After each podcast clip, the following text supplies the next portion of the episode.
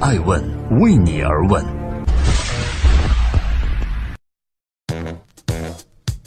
大家好，我是爱成，欢迎聆听守候爱问人物创新创富。今天我要对话的嘉宾是人工智能女王卡塞尔。人类未来还能主宰世界吗？Justin Cassell 被称为是人工智能全球女王。今天我要对话她。十八年前，Justin Cassell 就带着自己发明的第一个虚拟机器人亮相了。十八年后，他用时间证明了世界上有很多的虚拟机器人，游戏中也有很多非常逼真的人物形象。但你们会分辨不出来真实和虚拟的区别吗？所以，Justin Cassell 认为。请相信人类，相信自己。在二零一八年新青年新未来第二届人工智能加移动媒体的大会上，我作为艾问的创始人，专访和认识了人工智能女王 Justin Cassell。正在播出《艾问人物创新创富》，人类可以选择走向不同的起点吗？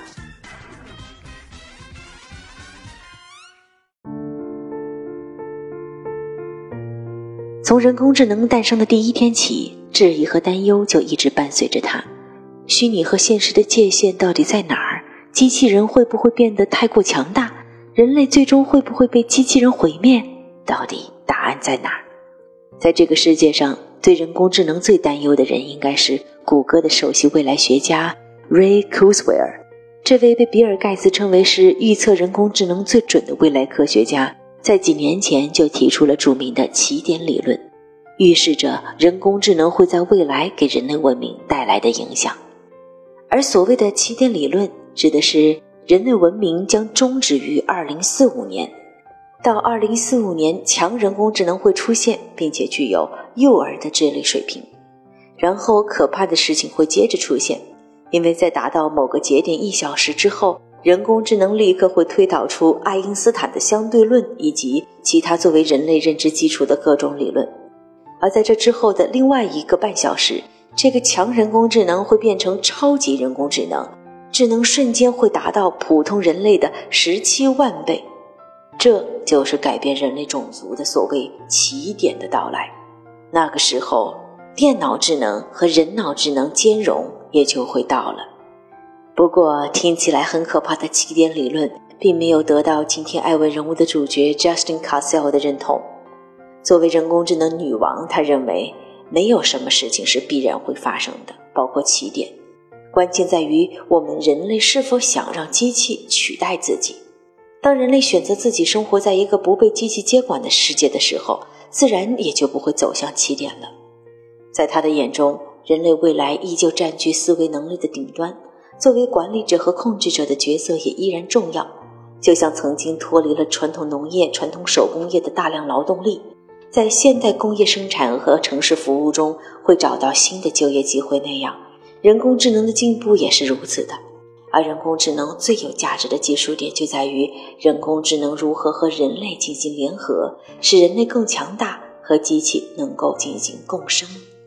今天爱问 Justin Cassell，快问快答。我想问，尽管人工智能的概念已经出现了超过六十年，但实际上近些年才是真正成为市场追逐的风口。那么，您认为人工智能处于什么阶段呢？AI is very popular now. It was also very popular. 人工智能现在人尽皆知，但其实十五年前它也一样是非常流行的概念。业内的学者经常会讨论说，AI 总是在经历夏天和冬天。夏天意味着很多和人工智能相关的大事件在发生，每个人都感到亢奋。但是到了冬天，你能听到的人工智能的声音少之又少，每个人都愈发沮丧，似乎什么也做不了。然后再到夏天，再到冬天，周而复始。这里是正在播出的《爱问人物》，我是爱成，《爱问人物》创新创富，从 Justin Cassell。一个女人如何从文学少女到人工智能女王？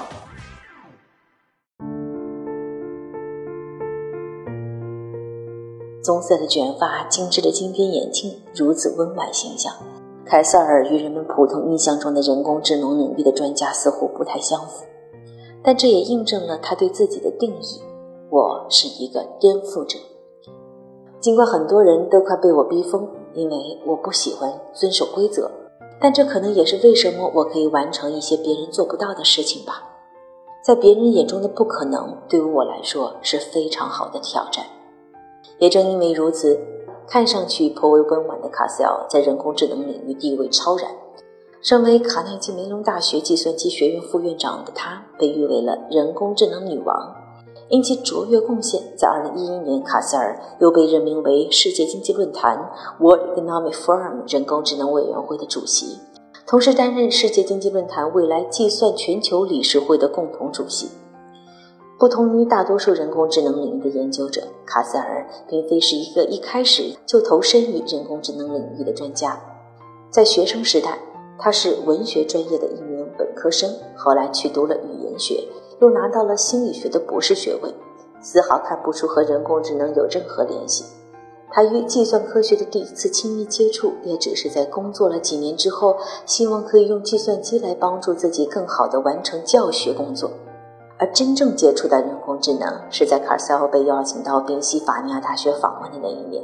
他说，在《爱问人物》的节目中，他说道，在那一年，我认识了一群非常有天赋的博士和研究生，我们一起打造了第一个虚拟人类，一个机器人。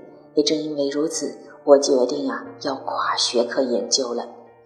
事实证明，卡塞尔在计算机语言方面的确颇有天赋。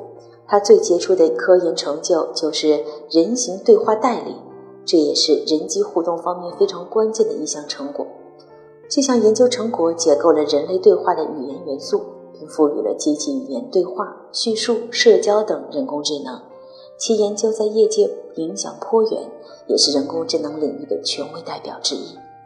跨学科研究成绩斐然，但卡塞尔让人敬佩的还不止于此。作为一名女性科学家，他一直鼓励女性参与到人工智能的发展中。他认为，缺乏多样性和女性声音的人工智能需要更多的女性参与。报告也显示，在谷歌和脸书等大型科技公司中，女性只占总工程师数量的百分之二十左右。卡尔塞尔在《艾问人物》节目中说：“我认为创造力来源于差异和多样性。”多样性也意味着不仅仅是男性人工智能学者，也包括女性。比如说 c a r s e l 自己的实验室里面就有百分之五十以上的学生是女孩。她自己作为女科学家，也希望让更多的女性朋友知道，成为一个科学家，你并不需要放弃自己的女人身份。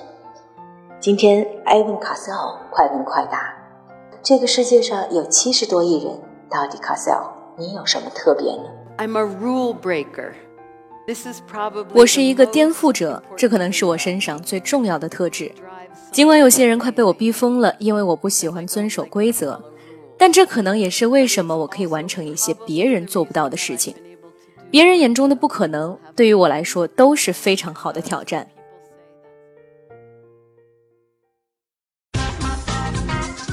正在播出的是《爱问人物创新创富》，我是艾成。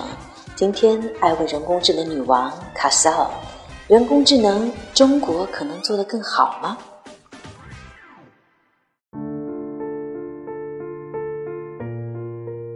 也许五年前中国还不被认为是人工智能的主要力量，但今天每个人似乎都认识到了中国人工智能的发展对世界非常重要。二零一五年，中国人工智能产业规模为九十六点三亿元。二零一六年规模达到了九十五点六亿元。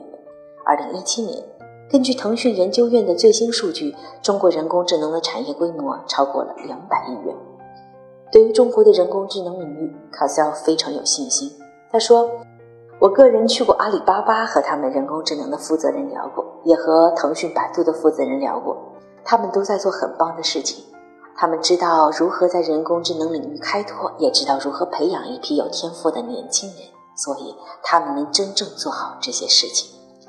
他还提到了中国在人工智能领域的两大特别优势：第一，在于当下的人工智能技术中最强大的部分是计算机视觉和自然语言处理、推荐系统和网络安全；而自然语言技术呢，是人工智能的核心之一，它的发展离不开中文。所以中国的人工智能技术可以通过产品、算法、数据集来应用到庞大的中国市场中。第二点，中国发展人工智能的优势在于，在美国用户的数据十分隐私，很难获取；但在中国，保护公民隐私方面有着相对宽松的法律环境，这就构成了一个巨大的实验场。一些初创公司得以利用庞大的数据库来发展机器学习，而大量的数据又能支持他们进行算法学习，从而达到相同体量美国公司无法企及的高度。也就是说，六十年前人工智能这个概念在美国的达特茅斯学院诞生，那么六十年后，中国或许真的有机会在人工智能领域走在世界的前面。在今天爱问美人物的最后。我问卡斯尔一个问题：现在越来越多的资本和创业企业喜欢蹭人工智能的概念来提升自己的估值和市值。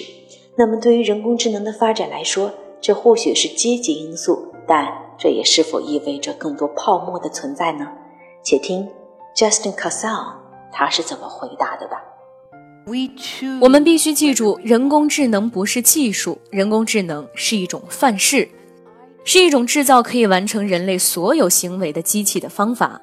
如果你只是单纯的把 AI 加到一个公司名称的前边，它没有任何意义。它不会使用机器学习，它不会分析客户的数据。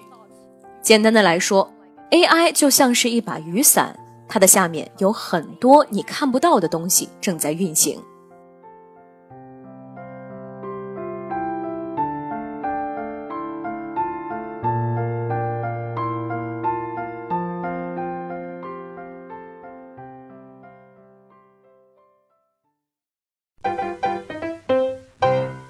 爱问是我们看商业世界最真实的眼睛，记录时代人物，传播创新精神，探索创富法则。